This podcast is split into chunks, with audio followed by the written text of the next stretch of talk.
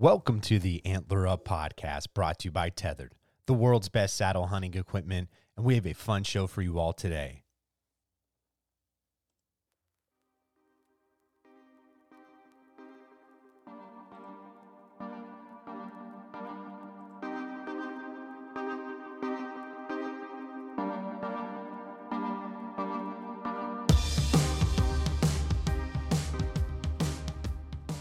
Hey everyone, welcome back to this week's episode of the Antler Up podcast. We're on episode 187, and on this week's episode, I was joined by Mr. Kansas, Jon Landwehr.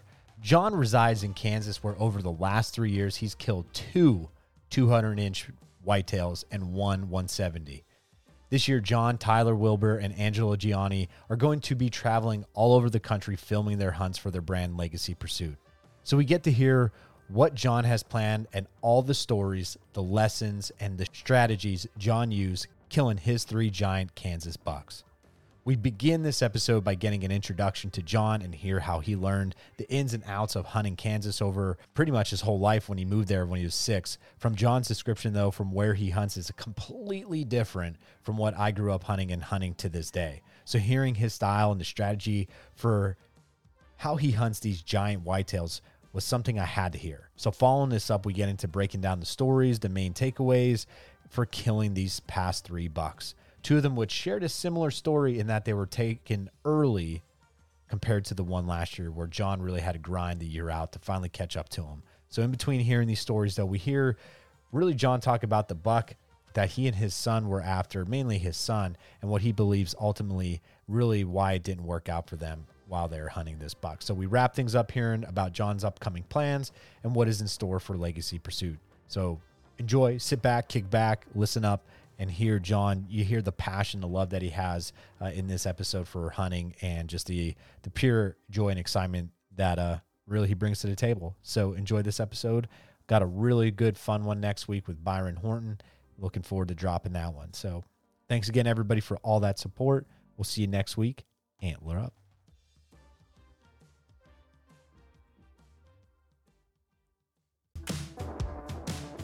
Tethered is a team of saddle hunting fanatics with a passionate addiction to whitetail hunting.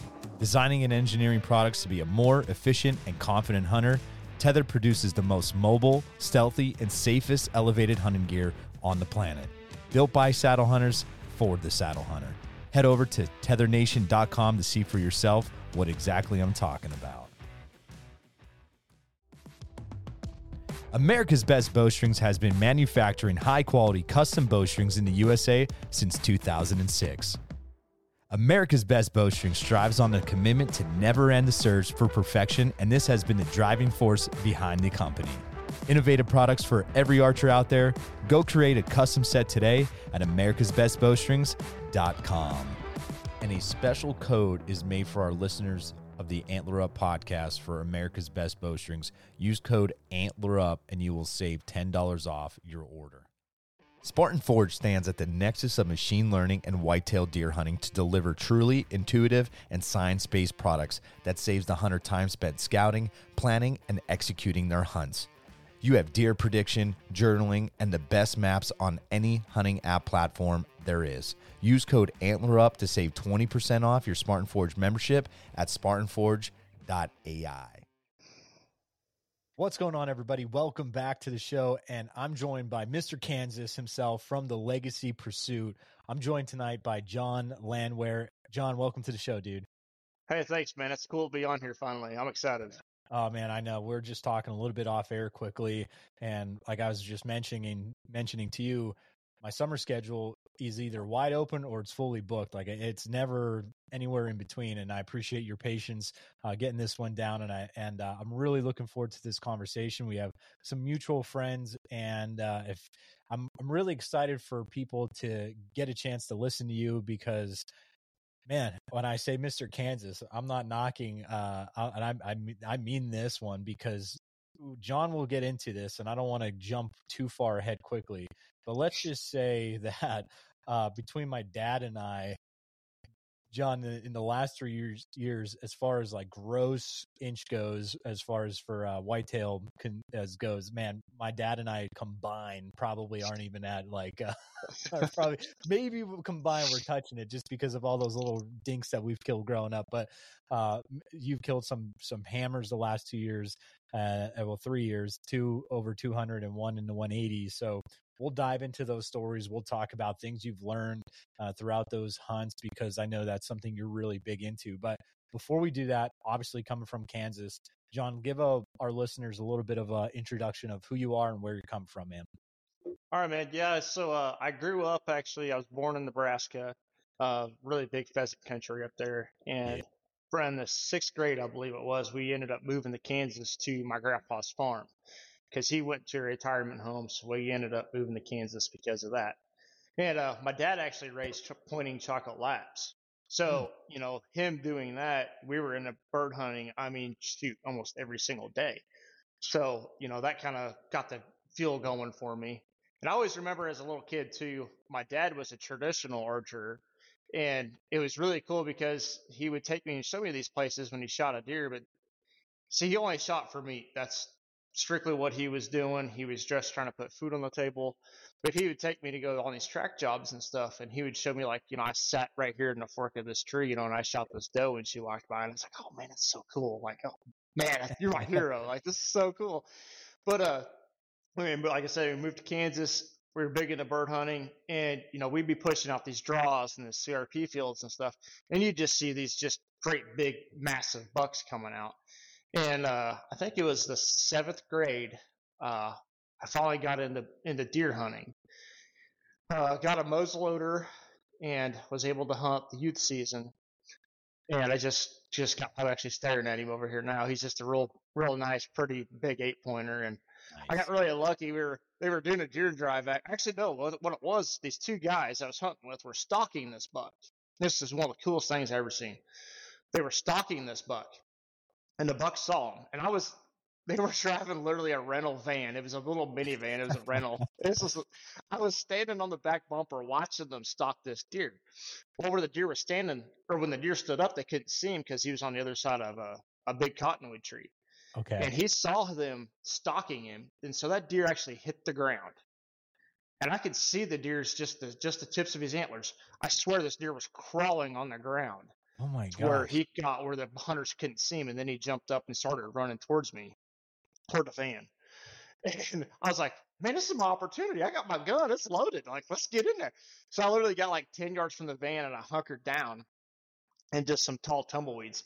And this buck come running twenty, less than twenty yards from me, straight at me, and I just picked up the gun, put it in his chest, and just let her let the hammer go, man. And he folded right there.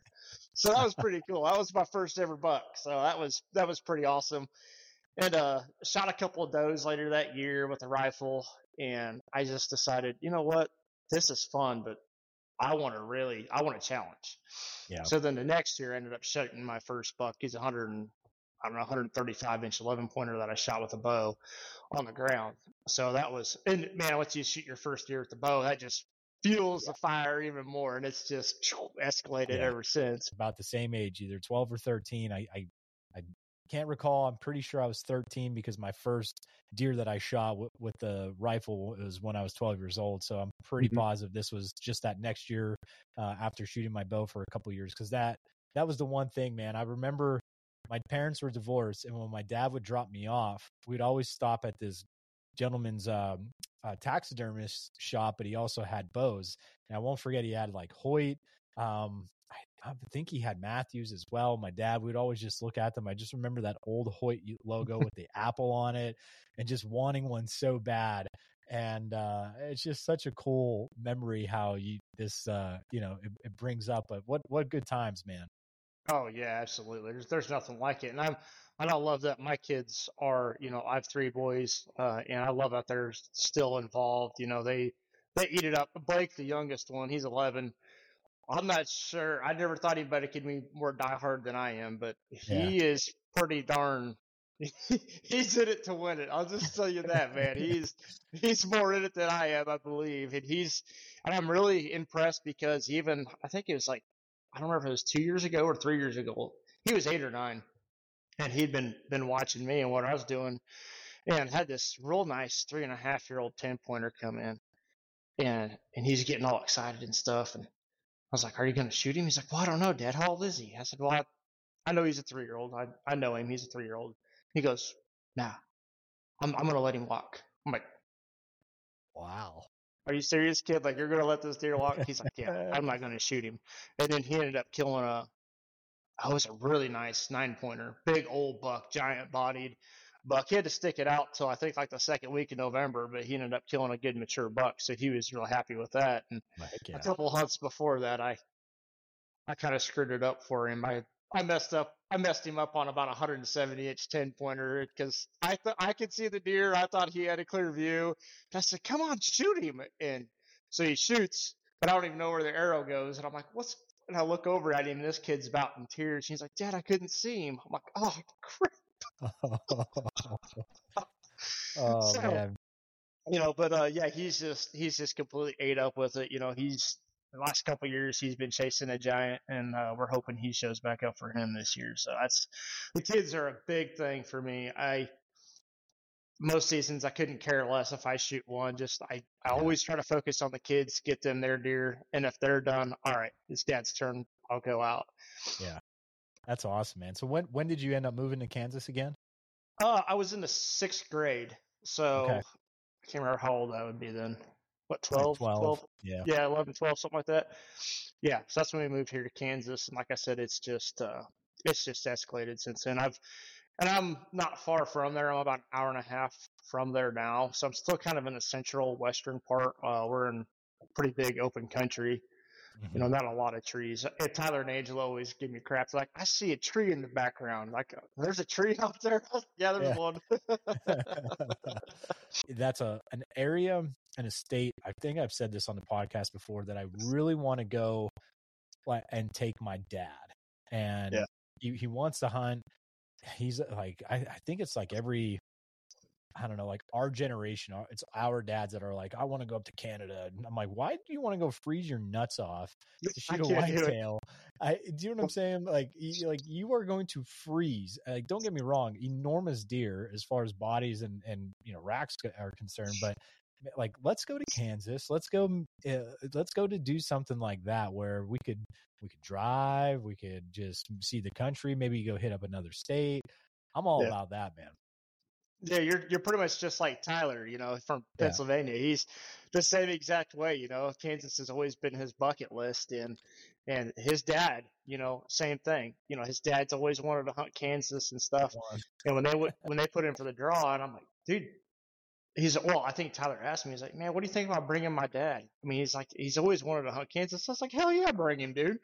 Put Yeah. in for the draw, put him in there. Like, come on, man. And luckily enough, they all him, Tyler, uh, uh, Angelo, Tyler, and his dad all drew Kansas this tag. trip. So Yep. yeah, so they were they were all excited when the they all drew for sure because there's a lot of guys that it's like seems like Kansas has been every other year Yeah. for them. You know, I know a lot of guys that they like, oh man, I always get a Kansas tag, and then it's like, nope, not this year.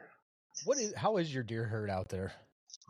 It kind of it varies a lot. Um, you know, like I said, we're in open country out here. You just you find pockets. You find some areas out here where I'm at where there's just not a deer, and then you go to other areas there might be you know 300 within two miles. You know, it's it's crazy how how pockety it is. It's like where uh where I shot Zeus, the big one, a few years ago. You would never. I would have never guessed in a million years that this deer was there, or as many deer that are in this area. It is just totally wide open. There's just grassy draws and waterways and stuff like that. And there's a ton of deer. I mean, it's crazy. But then you can go Yeah. to some of these wooded areas and not find a deer. So I don't know what it is. I know a lot of it is crops and crop rotation really affects our deer. But the uh, herd is really is really in good health though. That's good. That's good to hear. Now, are you? Uh, I know, especially like Zeus, like you, you work on individuals' farms, and and you ha- you have those upper opportunities and permission to hunt these farms. Is that mainly your your your bread and butter? Is hunting these private farms like that, or are you getting out on on public at all? Like, what's? I mean, it doesn't matter to me. I I don't care what you do. Um, I don't care what anybody does as long as it's it's legal. I, I have no. I hunt private. I hunt public. It. So I mean, what is your just so that way I, I know as far as like you know for some questions coming up. Yeah, um, pretty much all my spots are private land. Mhm. Uh, like we have hunted public land before. There was some public land that was really good down on the river a couple years ago that we hunted. That's actually where Blake missed that big 170 inch 10 pointer was on that public Wow. land. Uh, it just once everybody knew that it was public, it got hunted and it got hunted really hard. Once some of the guys knew that there was big bucks on there, you know, they're calling their brothers and their cousins and everybody, and you couldn't even find a place to park. And I was like, well, I'm really glad that I had the place a half Yeah. mile north of here because y'all just chase them off. Yeah. and, uh, yeah, so I, yeah, most of my stuff, uh, I don't think I'm hunting. Not here in Kansas. I won't be hunting in public this year. I don't think. And it's just it works out better. You know, once you get a target buck, most of the time where I'm at, the neighbors don't hunt. I mean, there's a couple places that they do, but uh, you know, you find a target buck and you can pretty much hone in on him and not feel the pressure of other hunters and stuff like that. So that's like I said, not dissing anybody that hunts public. There's a lot Oh, of good yeah. public out there, a lot of good public hunters. I mean, heck, in, in my opinion, if you hunt public and you kill consistently every year and you kill good deer on public every year, hats off to you, buddy, because you're doing something right. That's that's Yeah. hard. That's hard, Yeah. man. But you got every other hunter, you know, breathing down your neck after the same deer, and you can go in there and get him killed before everybody else. That's that's doing something. I know. I always think about like if you go out a Monday, Wednesday, Friday ordeal, like quick after work. How like who? How many other people are out there on that Tuesday, Thursday that you're not there or whatever? It just it always just blows my mind. You you never know. And I've I've thought I've seen people where they they even put their cameras at like their entry, you know, like where they're parking just to to get a, a sense of that. But which is kind of smart. So like growing up there, then Jon, like when you are learning your the ropes basically has that always been uh like what we are saying about the private side of things like hunting these farms where it's not a lot of trees and I, you said you shot your first whitetail like from the, with the bow like on the ground is that Mhm. how like kind of growing up is, is how you got the job done Yeah, it is. It's and see what's crazy is that nothing is ever the same. It's Yeah. always different. Uh, you know, my biggest thing is you have to scout. You have to find these deer. You have to run cameras. You have to be driving the roads with the spotting scope, finding them. Because our, like I said, our crop rotations are a big deal. You know, you can have wheat the one year and think, okay, well, they're going to plant milo in it this next year. All it's going to be great because all these deer are going to flock to it. Well, then all of a sudden you got this game plan. This is going to work, and then the farmer throws you a curveball and plants wheat back into it, and it's like. Yeah. I had that happen this year actually, but that is a it is a constant. It's just like anything, as you know, it is a constant learning curve. There is you as soon as you think you got it figured out, better think again because you do not. It's just doing your homework. I mean, I'm not gonna lie, luck has a lot to do with it, but ultimately, it's the sweat on your brow that's going to get the job done. Being patient, you know, I don't know how many times I've had big deer, like, you know, Blake and I were hunting a really big one last year, a 200 incher, and we just overhunted him. You know, we, he knew there were, we knew the neighbor was hunting him. He knew of the deer, and it was one of those things where we got to get in there and get him killed before he does. Ultimately, they cut the mile of the deer left. That was in the story. Uh, as far as I know, nobody killed him. But you know, it's it's constant, man. It's a roller coaster ride. It's like you've got this big 200 inch deer, you, you've got him honed in, and then just all of a sudden vanishes, gone, never to be seen again. So I would love I would love to see what it, what I would actually do if I saw a 200 inch deer like like on a hunt. Like even if I had no frigging clue. Like if you were like, "Hey Jeremy, I'm going to put you on the spot tonight. You, you might see some deer." And like uh, I want to know if I would just totally freeze. So, Jon, here's what I want to do. I want to Take the guesswork out of building your own arrows for this upcoming season by ordering a custom set of arrows from Exodus Outdoor Gear.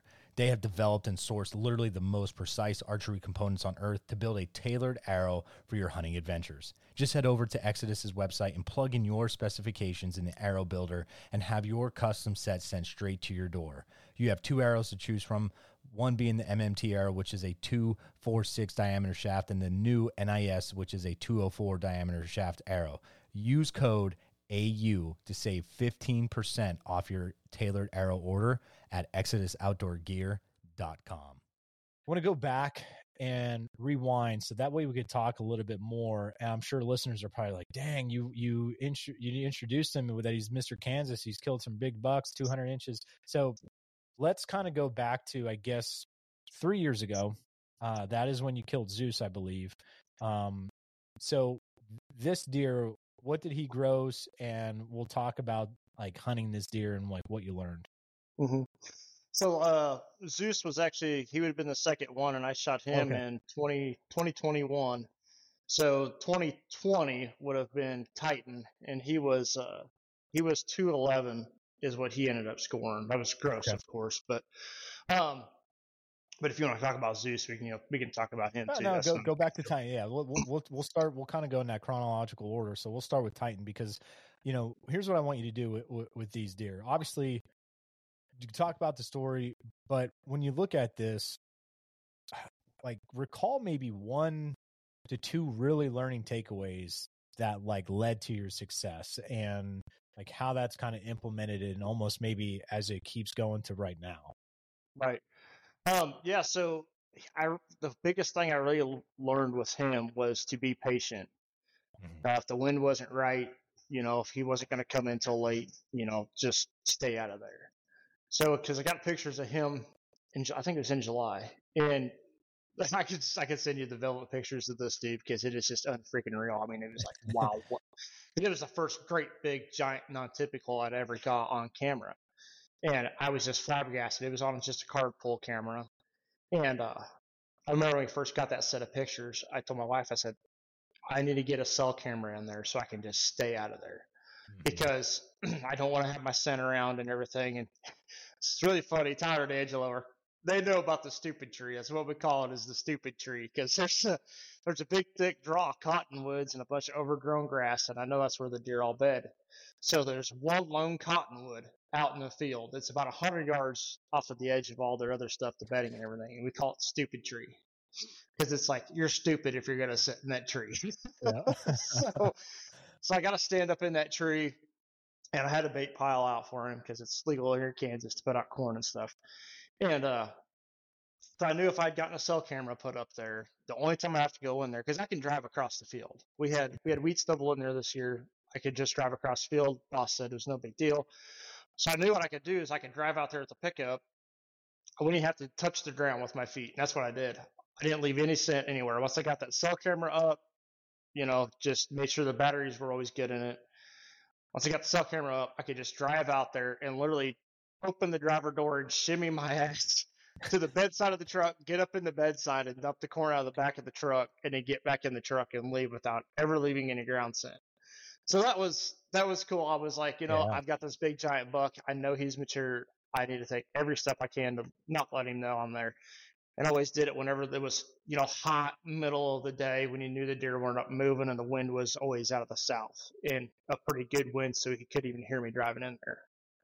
I thought that was going to work at the time, so so did all that. So we got to see, and then uh, he would come in.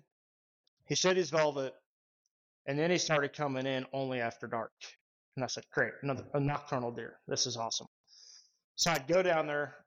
I'd go down there probably every once a week, dump corn out, and leave. Okay. Well, then for some reason, that night and the night after, he would daylight. I was like, what the hell's going on here? So I started putting two two together. Every time he heard my pickup, because my pickup's got dual exhaust, it's loud, he instantly knew there was corn there. So I was like, I think I've got it figured out. Let's test this out. So the next morning, before work, I drive down there, dump the corn out. Of course, boom, daylight. Next night, daylight. I'm like, okay, let's see if this works. So we were actually in the middle of harvest, and I told my bosses, I said, if I leave, if you let me leave early tomorrow night, I can kill this deer. Like, are you sure? Like, we got Milo to cut. I was like, yeah, I can get it done. He's like, okay, well, I'll call, I'll call a truck driver. We'll have you covered. Go kill him. It's like, okay.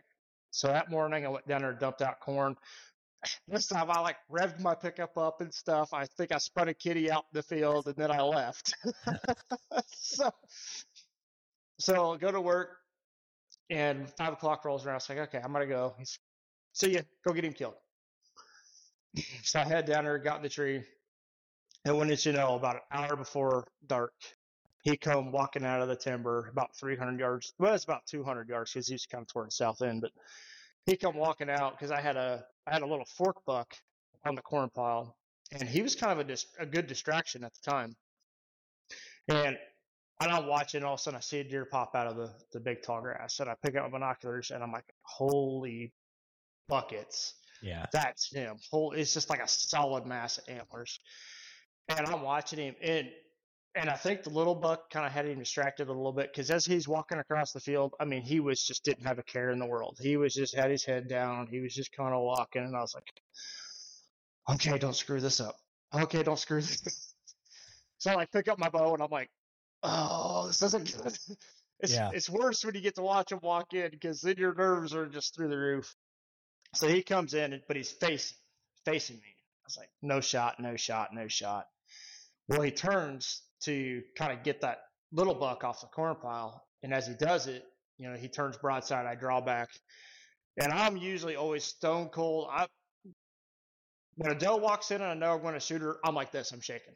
I'm just, I Mhm. get, I'm that excited. When I know I'm going to Mhm. pull the trigger on something, I just get super excited. So I draw back, but when I draw back, I'm always stone cold. I'm good. I'm focused. I shoot. You know, that's just the way I've always been. I've never messed it up. Well, with this deer in front of me, that didn't stop. And I Yeah. could not get my nerves calm. Then I'm like, oh my God. And he starts to act like he's going to turn and go away. So I take the shot and I zung that arrow right over his back. And I'm like, oh my God. So I missed him 20 yards, clean miss. What the hell?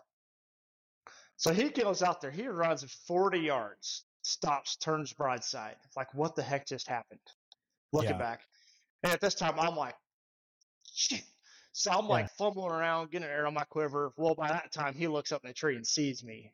And I'm like, this is over. Like, he's not going to stand there.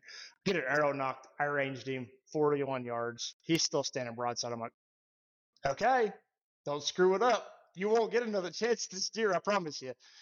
Uh, so I drew back, settled the pin, 41 yards, smoked him, and he ran Wow. to, to the edge of the field, and that's where he fell over. So that was really a cool experience. I had my wife on the phone, and my wife always says she always knows when I kill a deer because she can't understand a word I say. It's like freaking Japanese coming out of my mouth.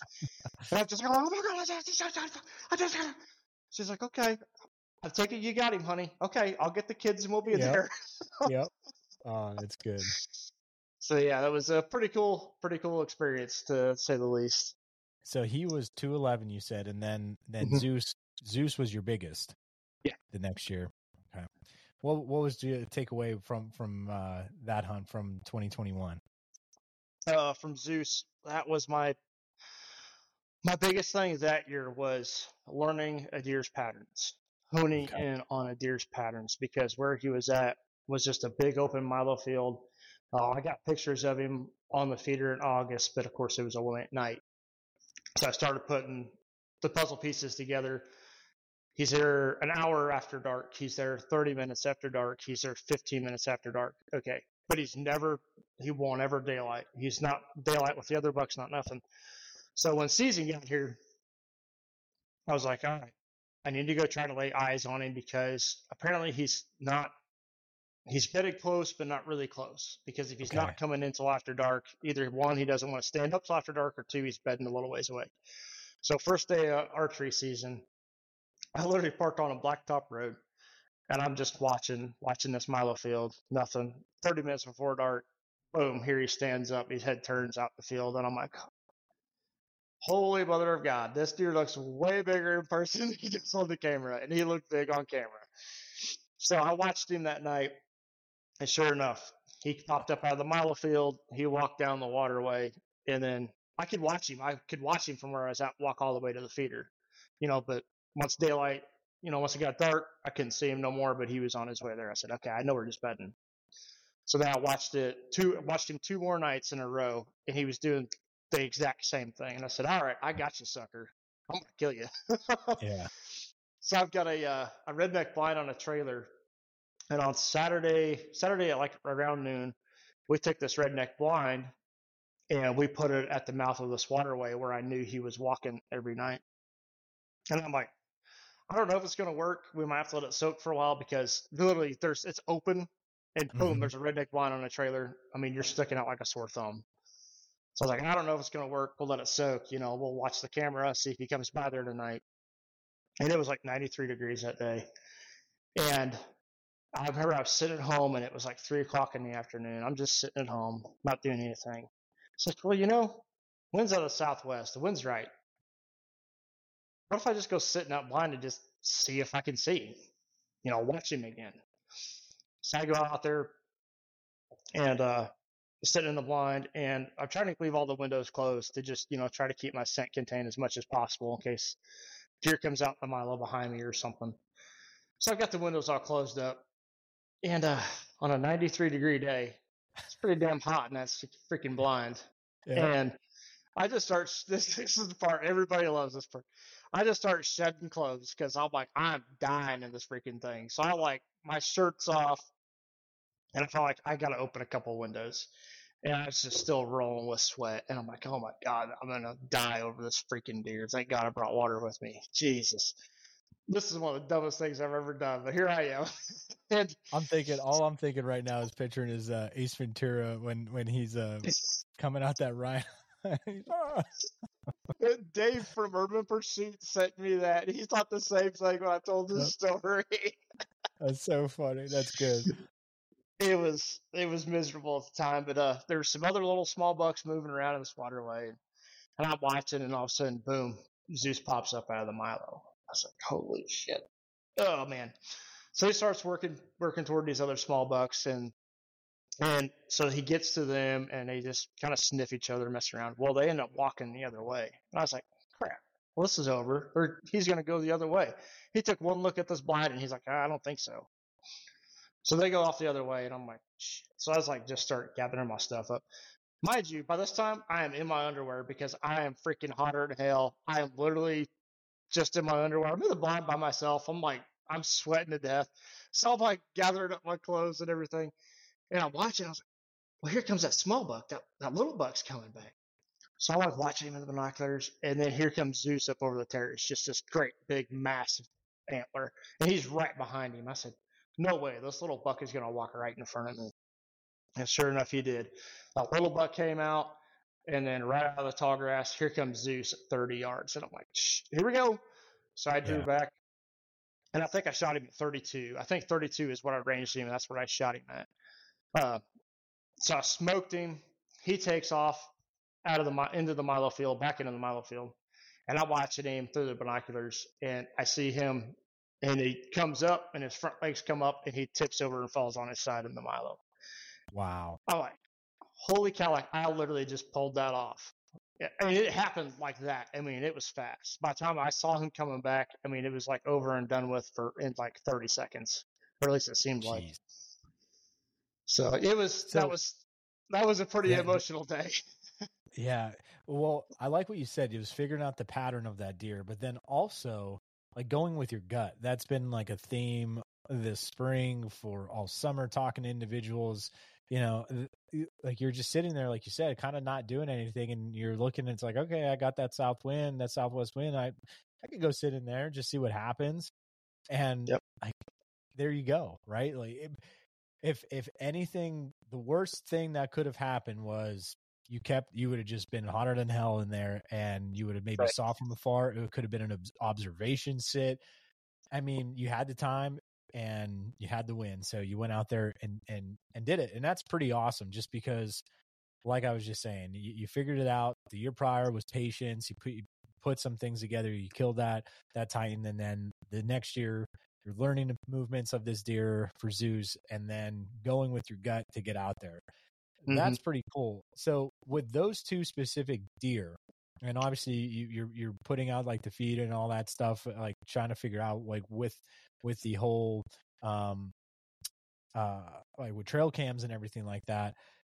When it comes to now last year, like last year was your first year. I know I heard you say like that you were self filming. You still killed a 180 inch plus whitetail, and for this one, putting out the cameras, did your trail cam strategy stay the same for all three, or were things a little bit different for for the third one even?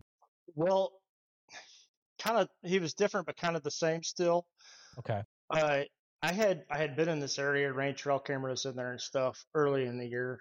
Was getting nothing but does and small bucks, and I'm like, okay, well I'm gonna I got other places these cameras can go. We'll pull out. We'll come back later. Okay. Uh, so then I can't. Blake and I were hunting that big deer on Halloween. That's what on Halloween night we were hunting that big deer. Didn't show, and Blake was like, "Dad, you need to go. You need to go hunt. You need to find a deer, and you need to go after him." So I said, "Okay." So on my way to work on November first, I went back down to the spot, put out a couple cameras, and right away that night he hit the, he was on the camera daylight, and I was like, "Holy cow!" Like, damn, that's a nice deer. Like that's a Yeah. dang nice deer. Like I'd I'd probably kill I'd I'd, I'd kill him for sure. So, uh, and then same thing the next night, November second. He daylighted even earlier. He was almost an hour before dark, and I said, "Okay, well, we're gonna go kill this sucker." So on November third, on my way to work, I took a deer stand with me and got it up in the tree. Uh, got everything rigged up. I think I left my bow. No, I didn't leave my bow in the tree, but I put the, set the camera up, put the camera on, everything. So when I got there, all I only thing I did take up was my bow, ready to rock and roll. And sure enough, three nights in a row, he just did the same thing. You know, he came in on November 3rd, but he actually came from the total opposite direction I thought he was coming from. So I wasn't really ready for him. But uh, yeah, that was that was kind of almost just luck that he. Electrify, escape, and expand. With PWR, nothing will hold you back from finding adventure on your own terms. Forge your own path to places others can't reach by car, by foot, or using analog equipment. Electrify your adventure with PWR's unique e powered adventure tools that are just as fun to ride as they are practical. Escape the ordinary methods of enjoying the outdoors that take you to the same old spots it seems everyone ends up. Expand your playground, push beyond your old limitations, and find a new comfort zone.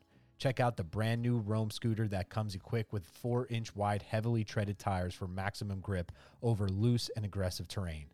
The 24 inch front wheel diameter makes easy work of rolling over roots, rocks, and other low obstacles in your path.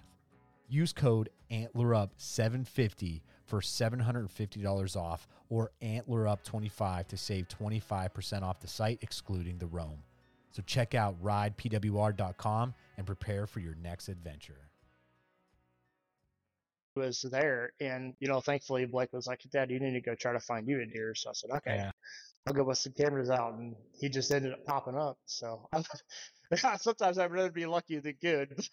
But hey, man, I I know like you you know you put in the work and and scouting and and and checking cameras and all that stuff. But man, sometimes you you it, that little luck of being in that right place, right time, and I you know you make your own luck too, no doubt about Mhm. that. So, what was like a takeaway hunting hunting this this third third deer? And what which one? What did you t- uh, name him? Stickers or something? yeah, King stickers. Yep. Yeah. So what was the, what was your takeaway hunting hunting this deer? Uh, So I would say the main thing was, man, really was just scout. You know, put in your Mhm. time. Just because, just because early season an area doesn't pay off, don't just write that thing off the whole rest of the year because that's case in point right there. You never know what could come back. So now I'm kind of picking up. This year I'm implementing that into all these other farms where, like, say I have nothing right now, but I know in years past that as soon as all the crops come out, these places just catch fire with Right. deer. In places that right now, you know, there is a lot of deer. You have to pay attention to what they're going to do when they're fall when they hit, you know, their fall ranges, you know, where they're going to move to. So like last year, I've got a bunch of these bucks on camera early season, then all of a sudden, boom, they vanished. So, Okay. okay, where the hell they go? So then went and put cameras up. I mean, some of these bucks are moving two, three miles. I mean, it's kind of crazy. So then you got cameras up. Now they're showing up at these places. So now coming into this season, now we have a pretty good handle on some of these bucks. Yeah, they're here right now, but as soon as this Milo starts to head over here in this other area, that's where they're going to be, and we're going to be right there waiting for them to show up. Yeah. Now they're they're bedding in that Milo. Is that what you're saying? That's Yep. maybe like what you. So what's uh like now that you have? Because here's the thing, like we talk about and we li- we listen to, especially here from Pennsylvania. well, I mean, you could you could go down so many rabbit holes as far as like Do you rather hunt an area that is just completely loaded with acorns, right? And just hopefully you're in that right spot where that is the right fee tree, or do you try to find that isolated, you know, oak tree where it's just it is Mhm. hot hot right now, right? And depending on where you are, like either both of them have their their their pros, right? And and both of them have their cons. So what are you finding out as far as like especially early season that food source or are you just trying to tuck in as close to bedding and and go from there? So, like you like you said, uh, out here it seems they they bed in the Milo and they won't leave it. The only thing that they will leave that Milo for is water. You know, that's one thing they have to have is water. And what I've learned too, and actually, uh, Greg Beaker GB Feeds kind of taught me this last year too, and I didn't ever put this these puzzle pieces together. That the bigger the field, the more and bigger bucks you're going to see. So, say if you've got a 30 acre milo field, you might see a few deer in there, but you go over to a 300 acre milo field, and I mean they're in there like freaking fleas, and Hmm. bigger deer too. I don't know what it is. I don't know if it's just because they can get out the middle of it, and then there's just you know it's so vast they always know what's Yeah. coming, and then look for that. And then you always got to look for the closest water source because they, you know, when it's 100 degrees out, they have to have water. There's no way around it. They have to. So if you find that, if you find where their food source is at, and then you know, then find the water source, you can usually kind of catch them coming Yeah. back and forth. A lot of them will do it at night. They won't come out of the milo fields till till dark, but still, at least if it's a really hot day, you're there waiting. Yeah. Yeah. So well, here, here's a good, here's an idea. So right now, kind of wrapping up the whole summer scouting, you know, what what are some things that you're doing and maybe things will that will stay the same for you th- as leading up to the season for season for you and then maybe what are some things that change so like what do you do now what is going to stay and then what will change for you as far as scouting these deer go So what we're doing right now, um, Angelo was actually just here last weekend. Well, we got a lot of lot of cameras up. We got some feed sites out and stuff like that. We're just trying to get inventory right now. See what bucks are in the area. We're we're putting these pretty close to these food sources, to this Milo and stuff, and then close to a water source. So right now we're just getting inventory. See what bucks are there. See what bucks came in from last year. that's the biggest thing out here. You gotta you gotta be willing to move. You have to be willing to change. And you know, there's a couple of spots that I thought were to be really good, and there's nothing there. Yeah. So I know there's a couple big deer in the area. Now it's just a matter of finding them. I mean, we we'll have to move those cameras, those speed sites a little bit to find them, and then back to just scouting. You know, using that spotting scope, watching things from afar to figure out where they're at, or if there's even anything worth hunting in that area right now. That's kind of the plan.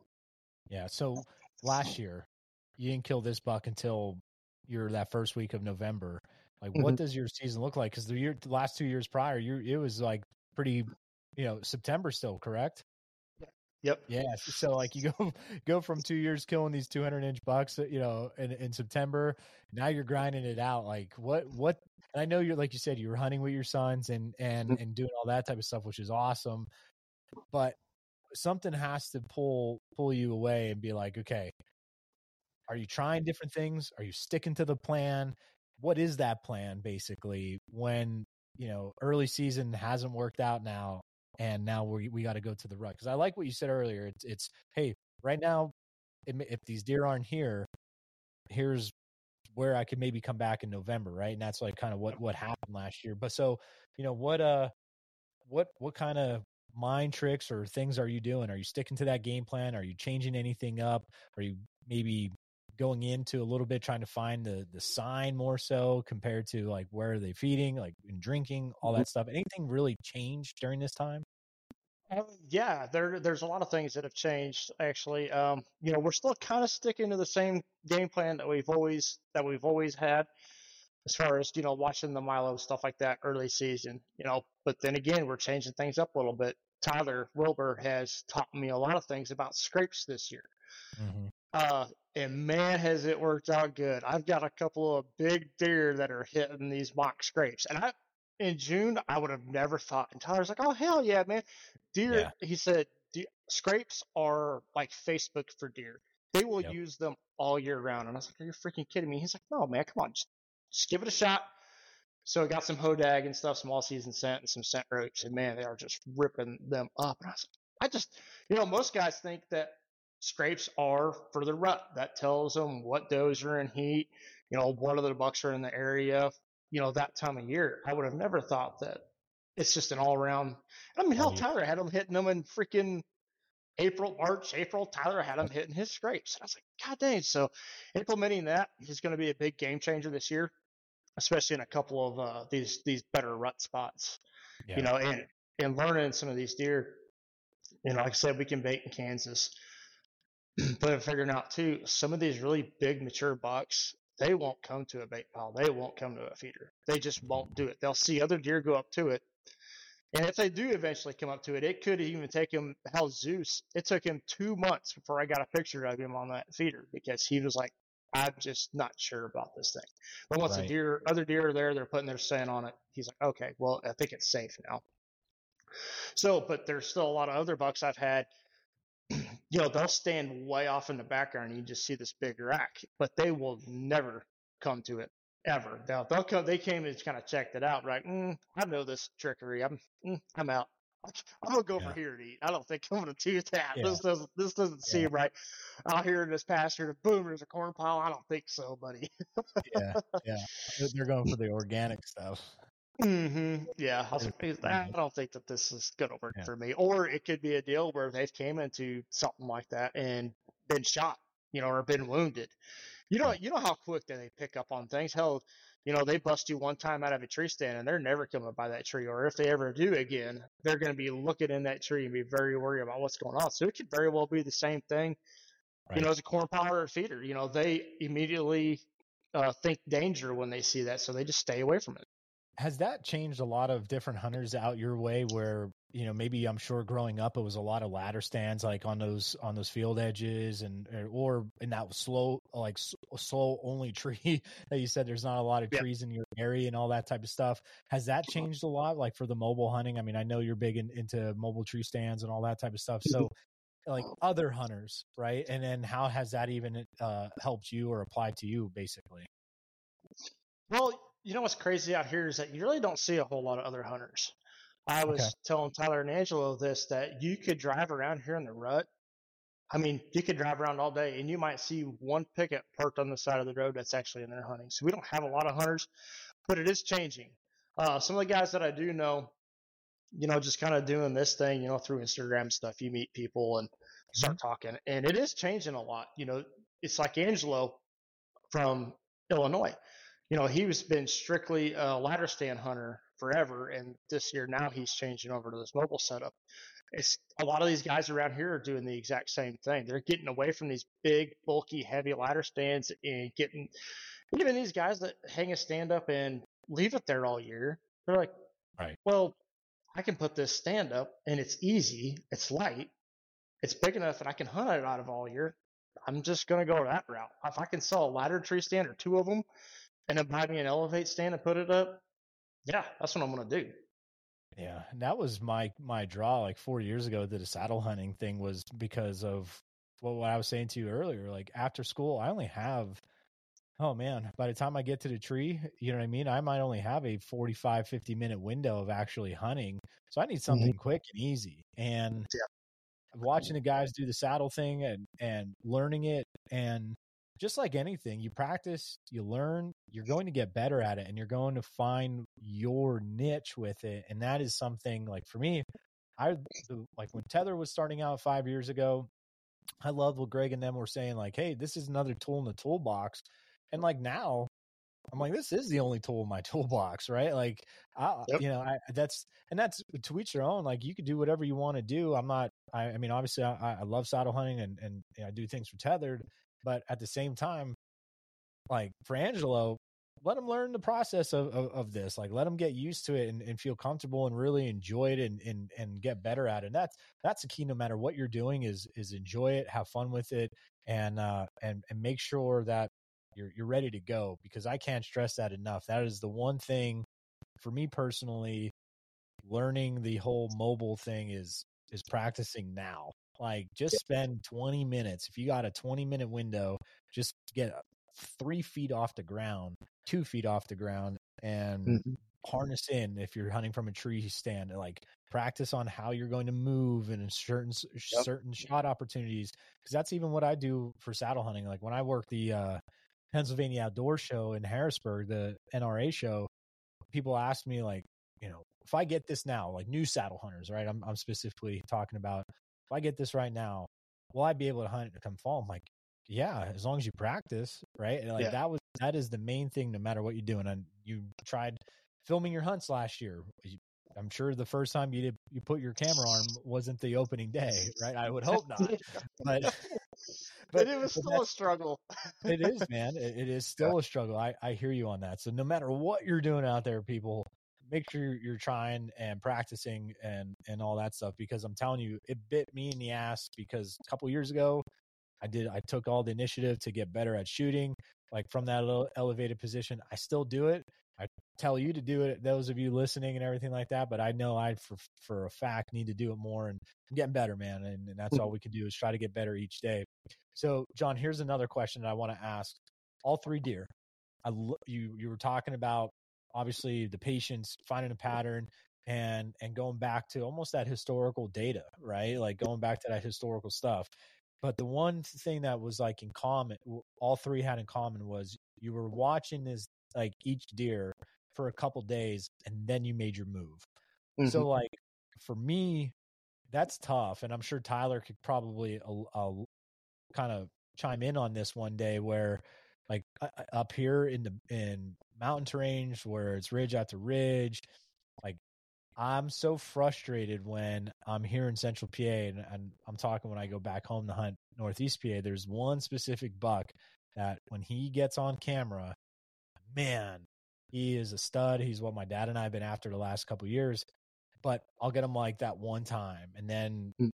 then he'll be on my dad's later on in the evening for like a couple days it's so hard to pinpoint his direction and everything like that and like the area and I've I've clustered a ton more cameras this year just to figure out kind of and I have them on video mode so I can kind of see which way he's moving and his mannerisms a little bit more. But you made your move after getting that consecutive for 3 days it seemed like. Is that your your kind of your thing? Like okay one one night if he daylights okay. When do you start really knowing that you want to bam go in there and make that kill. If you're in the market for finding a new trail camera, I highly encourage you to look no further than Exodus. Exodus has two main options to choose from as far as cameras go a budget friendly option that doesn't compromise quality. The Exodus Rival is the camera for you. Simplicity meets functionality in this easy to use, feature rich cell camera.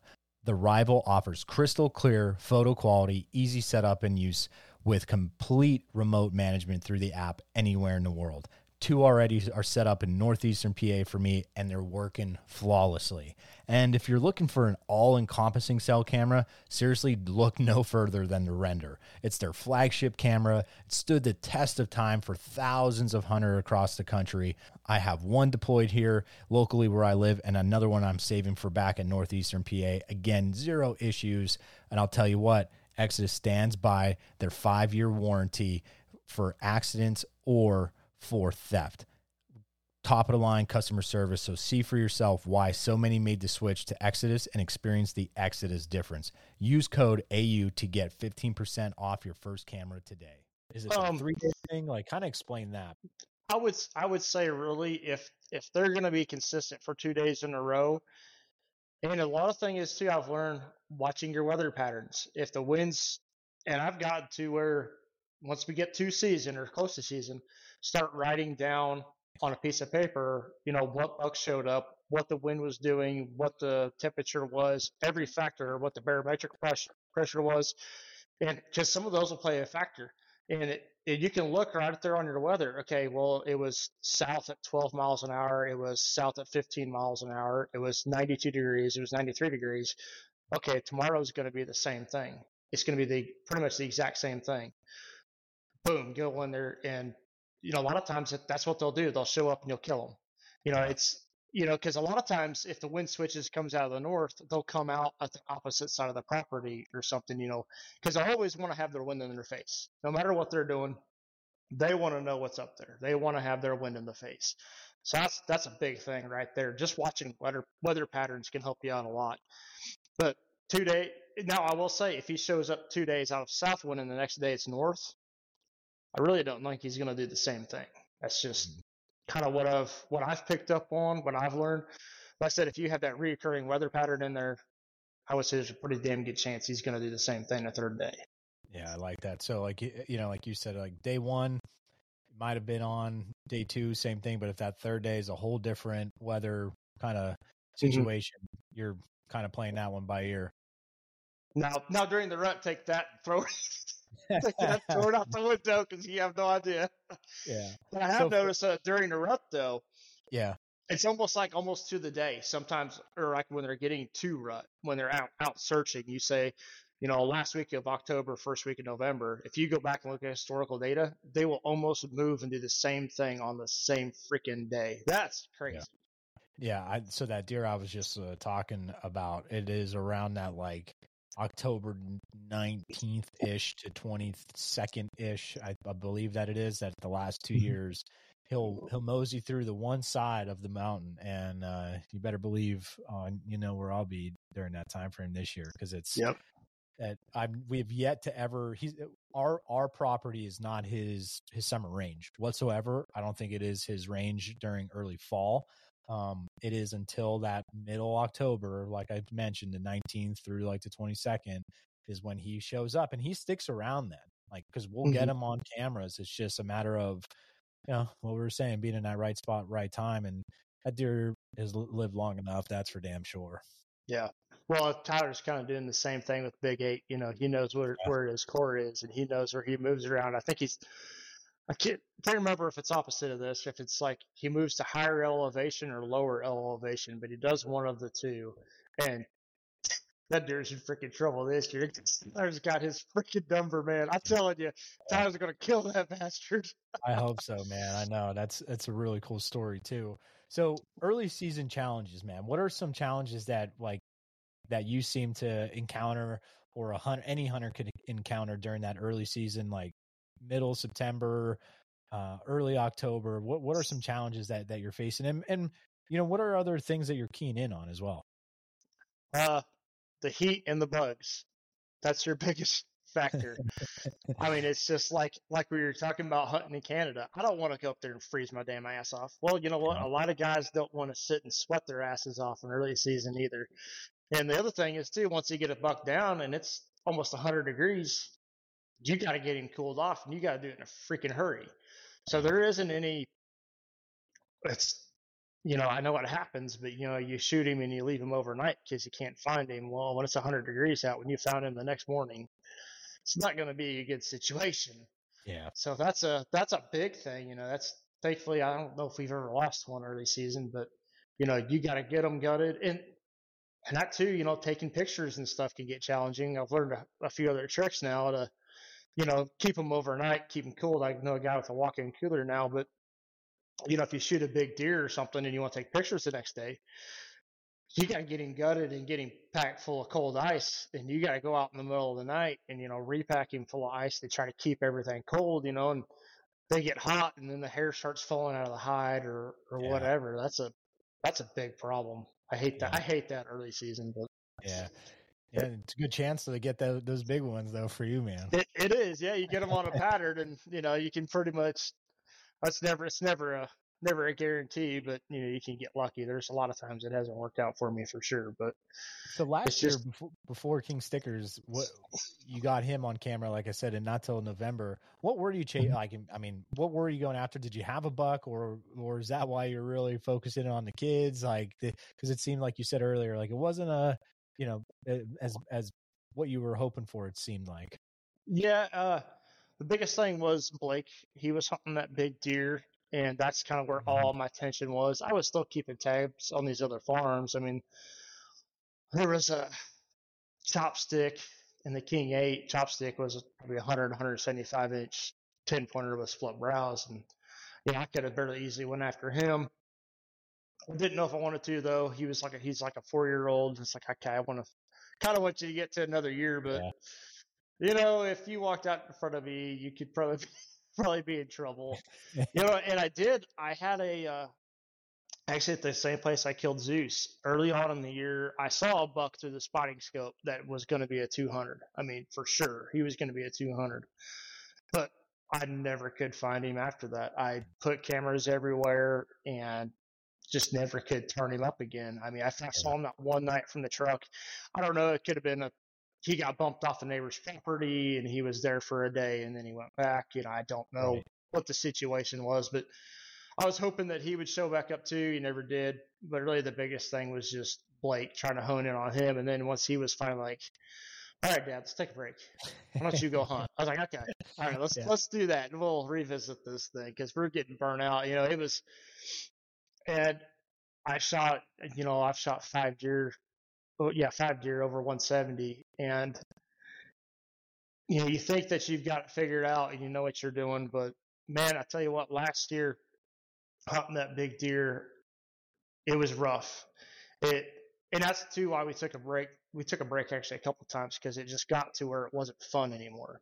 Okay. It was like this is a job, like we have to go kill this deer, like we have to, you know. And then you start right. getting kind of pissy at every little thing, you know. It's because like I don't know why this isn't happening, and you know, so we had to take a break, you know, a couple times to just kind of regather our thoughts. You know, okay, I feel like we're doing this for the wrong reasons now, and we need to we need to take a break and just chill out for a minute.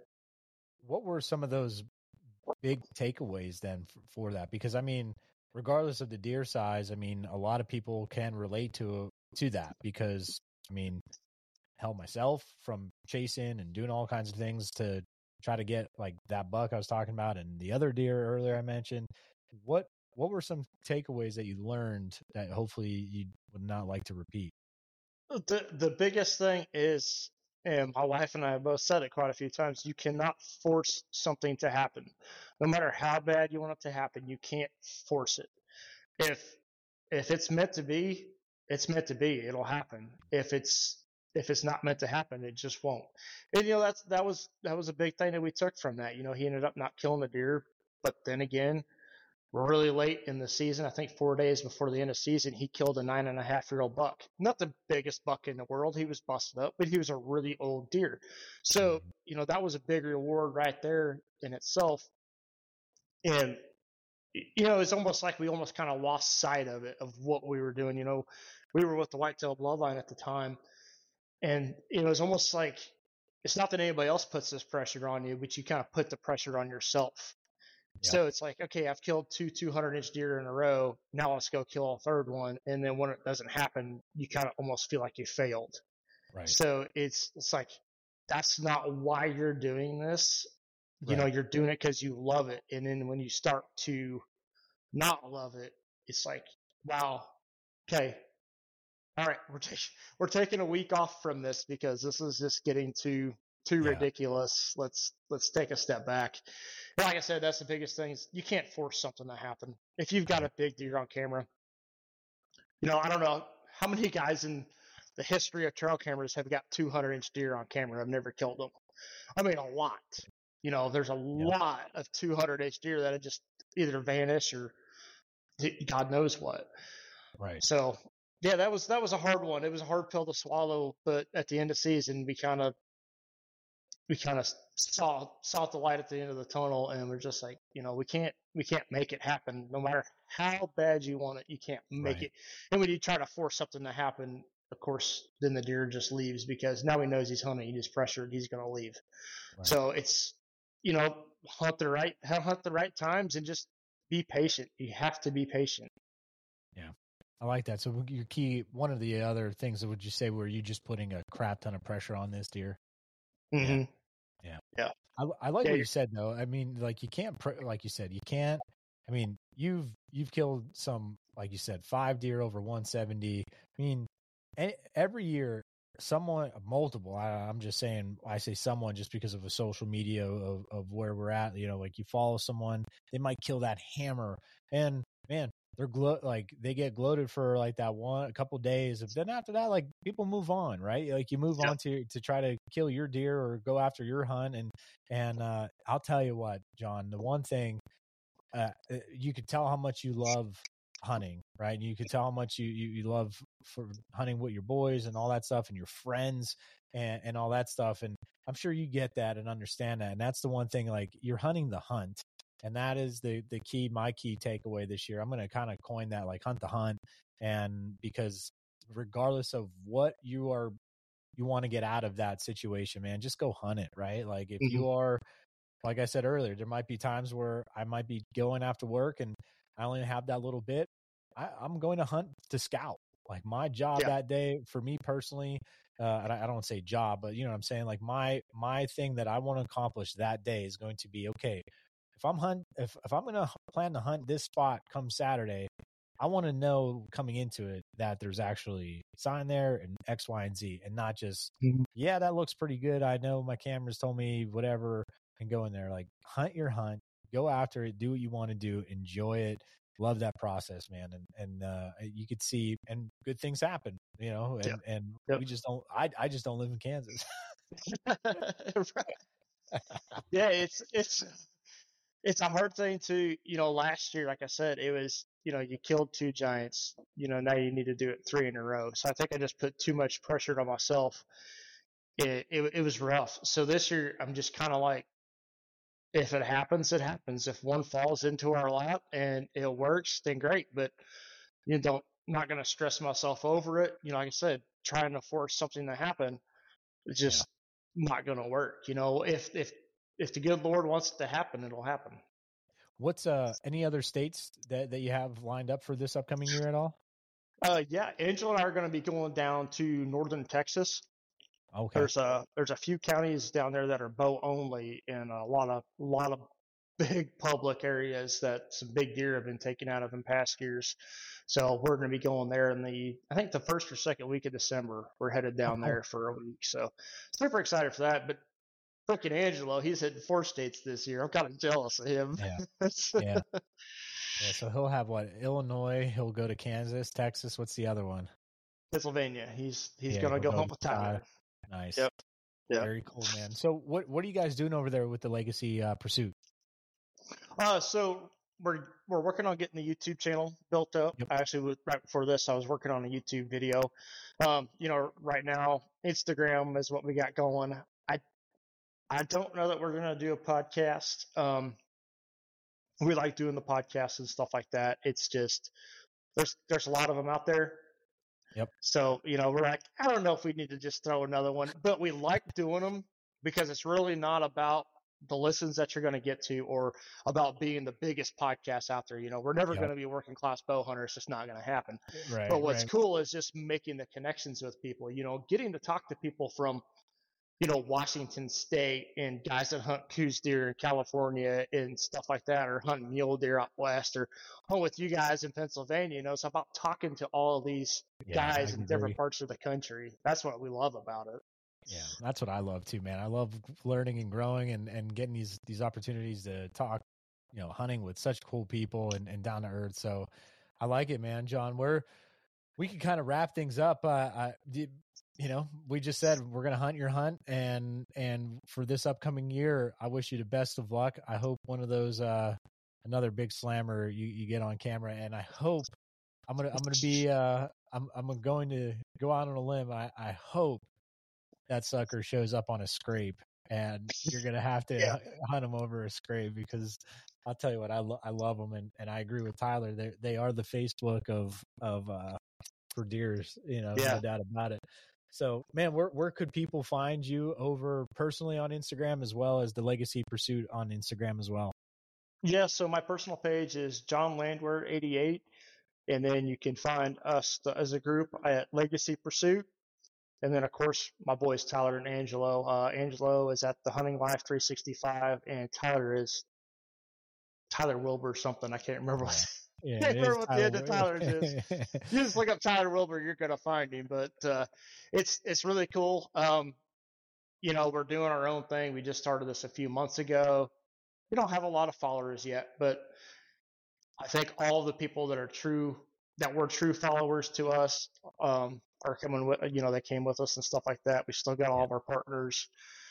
Uh, you know, Elevate, Osseo, all those guys, Rec, Canati, uh, Gilly Puck. You know, we still got all those guys backing us, so it's going to be a really fun year. We're gonna we're the what we're shooting for is ten bucks on the ground, all on film. That's that is our goal. So Right. it's it's a pretty it's a pretty tall order to hefty. fill, but that's going to be our uh, that's going to kind of be our goal, you know. And so we're super excited about it. You know, like I said, Tyler's dad is coming out to Kansas uh, to do his dream hunt this year, and I'm I'm really actually excited for Tyler's dad to get here. I told Tyler I was like, you know, where I have the buck, the biggest buck that we've got on camera, and the most consistent. That's where we're putting your dad. yeah. I said, Tyler, you've got a lot of years of hunting left. Your dad, your dad's getting up there in age. I said, we're gonna put him where he has the best chance Yeah. in the biggest deer. So he's like, hell yeah, man, let's do it. yeah, that's awesome. That's cool. I, I like it. Yeah, we had Tyler on a couple shows ago, so go back listen to that. That was a really fun conversation. Plan to do that. Did another one with him again for this upcoming year. So, uh, man, Jon, I appreciate you coming on, and uh, that was a lot of fun. And uh, make sure guys ever th- those of you listening go go follow Jon, go follow Tyler, go follow Angelo, and and definitely follow their uh, legacy pursuit they have going on, and make sure to check it out on on YouTube as well. And uh, Jon, appreciate it, man. We'll see you uh, next week, everybody. Next time, antler up. Thanks, Jeremy.